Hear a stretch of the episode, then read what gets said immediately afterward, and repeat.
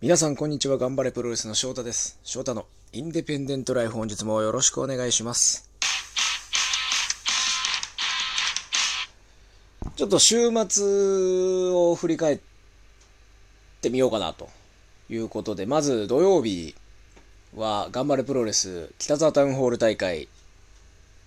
ご来場いただいた皆さんありがとうございました。ミックスドタッグトーナメントが行われまして、私とモンゴルさん、アキさんの組んだ優しくなりたいというタッグ名で初戦に臨んだわけですけども、ぽっちゃり女子軍今成今なせに敗れて1回戦敗退となってしまいました。いや、でもすごくこう、アキさんとタッグの手応えというかね、いや、やっぱりこう戦いやすいっていうのがすごくあって、共通言語がや僕らにはインディっていうカテゴリーもそうだし、大仁田敦だろうと、二人の共通項は。アキさんはね、もちろん大仁田さんの遺伝子を直接継いでますけど、僕はこの業界に入ってから、数年してもうほんとここ数年で大仁田さんにすごい、こう、大仁田さんを近くで見ることが多くて、あのー作り出す空間みたいなものにす、このプロレスの良さ、特にこうやっぱこうインディーの良さみたいなものをすごく教えてもらった部分もあるんで、この共通項を旗に掲げて戦っていこうじゃないかということで、最近ここ数年の鬼田さんが興行の最後に使っている斎藤和義優しくなりたいから取ってチーム名を優しくなりたい。さらに入場曲も優しくなりたいにして、もう入場からガツンと気持ちを上げて臨んだんですけど、結果的にツイッターを見たらですね、優しくなりたいが今成さんのテンションも上げてしまったという部分は一つ敗因だったかなというのはありますね。僕らのテンションも上がったんですけど、今成さんのテンションも優しくなりたいでぶち上がってしまったというのがあったので、そこで勢いをだいぶつけてしまったかなというのがあります。フィニッシュのホールドとなった、結果的に映像で見て、試合結果を見たら、今成さんのテーズプレスなんですよね。テーズプレス今成さんはまあ昔から使ってますし、本人も言ってましたが、学生プロレス時代にアントンさんに習ったということで大事にしている技だったんですけど、まあ、ここ数年の今成さんのこうバルクアップ、体のでかくなり方、特にですね、大胸筋の発達が著しくてですね、テーズプレスでこうバーンとぶち当たった時に、ふわっとこうなった瞬間にはですね、目の前が真っ暗になって、でももさもさの胸毛とびちゃびちゃの汗で、本当に呼吸ができなかった。息ができないなんだこれ気持ち悪いってなってる間に、もうスリーカウントを取られてしまったということで、これまだ、ポチャジョ軍も、あと準決勝、決勝をですね、次の板橋大会で控えているということで、対戦するチームは、今成さんのテーズプレスには、要警戒なんじゃないかなというふうに、私は経験上思っております。あのー、大胸筋と汗まみれの胸毛でプレスされたらですね、肩を上げるどころではない。い非常に強力強力な殺人技だなというのを身をもって実感しましたので、タッグトーナメント準決勝、決勝は6月27日の板橋グリーンホール大会で行われますので、そのどこかのチームがね、どこのタッグが優勝するか、ガンプロファンの皆さんはぜひ会場で見届けてほしいなと思います。私は、ちょっと無茶苦茶なストリートファイト 4A マッチになってしまったので、いやー、ストリートファイトはね、体もう痛いんですよね。当たり前なんですけど。まあでもあの中でね、男子唯一一人ということで、今こう、男女含め、こう、ウーマンパワー、世界的に見ても、アスリートとかね、アーティストとか見てもすごいですから、ここ負けないように相乗効果で、僕も勢いつけていけるように、ストリートファイト戦いたいと思います。そして、日曜日、トリプル T、初のビッグマッチとなった新宿フェイス、こちら佐山俊介引退試合も行われた興行ですね。そこ、いろいろと控え室など、試合前の選手の声、もちろん佐山くん含め、声を取ったので、後日、今週中、週末ぐらいかな、YouTube で、そういうこうみんなみんなのコメントをまとめた動画をアップすることができるかなと思います。まあ、超満員、まあ今ね、コロナ禍ということで、フェイスって500近く入ったりもするんですけど、200人ちょっとという状況で、でもやっぱこう、僕試合でリング上がった時の高揚感というか、もう出来上がってる感じの空気感というのはやはり佐山くんの引退をみんなで送り出そうという雰囲気が、もう会場して第1試合始まるところから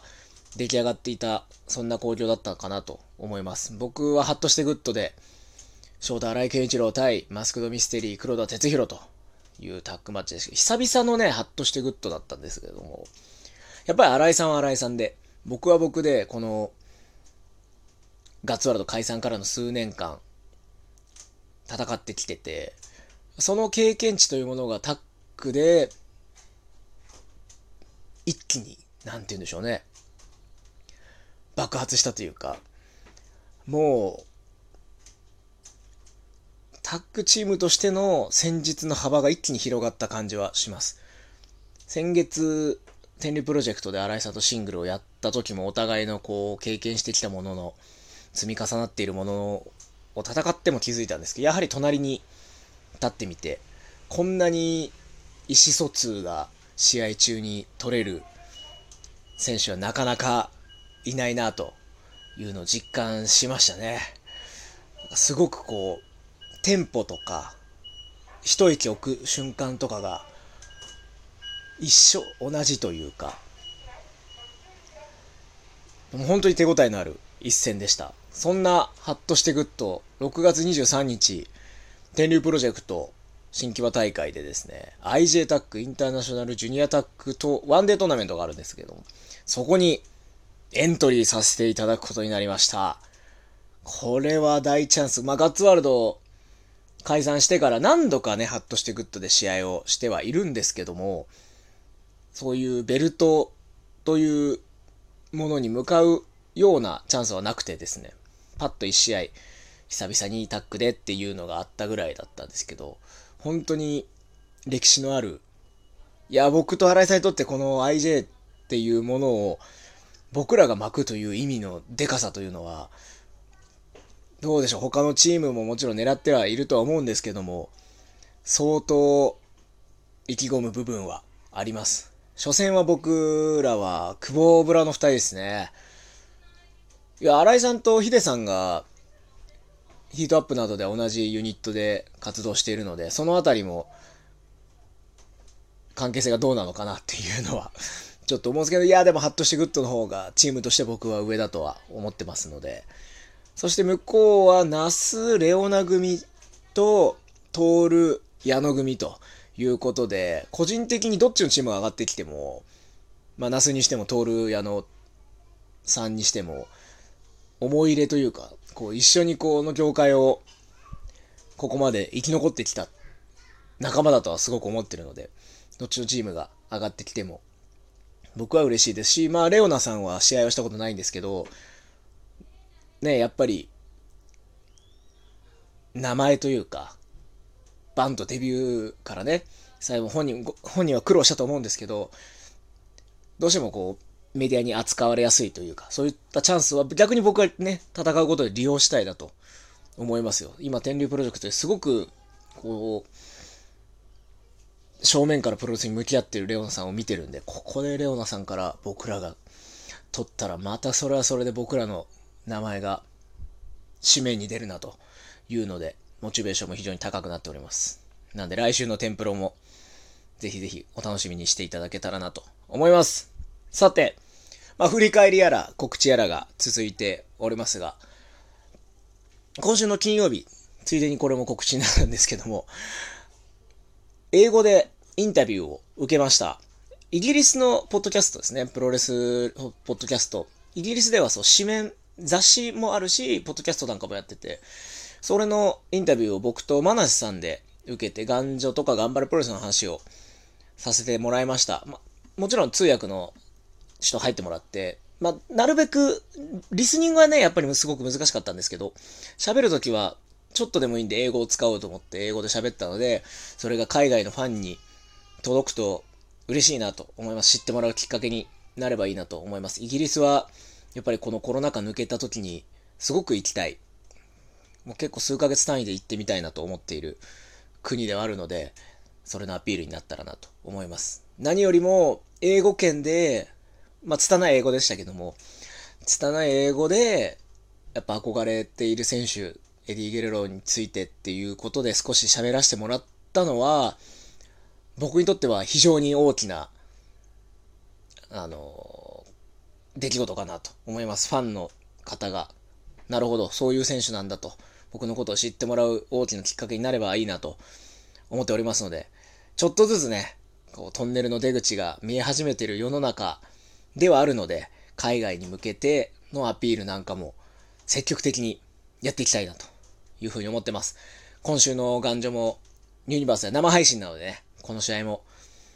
海外のファンも何人か見ているはずなので、そこにしっかりとフックがかかるような試合をしたいと思います。ということで、今日はなんか告知やら、振り返りやら、真面目な配信になりましたが、最後まで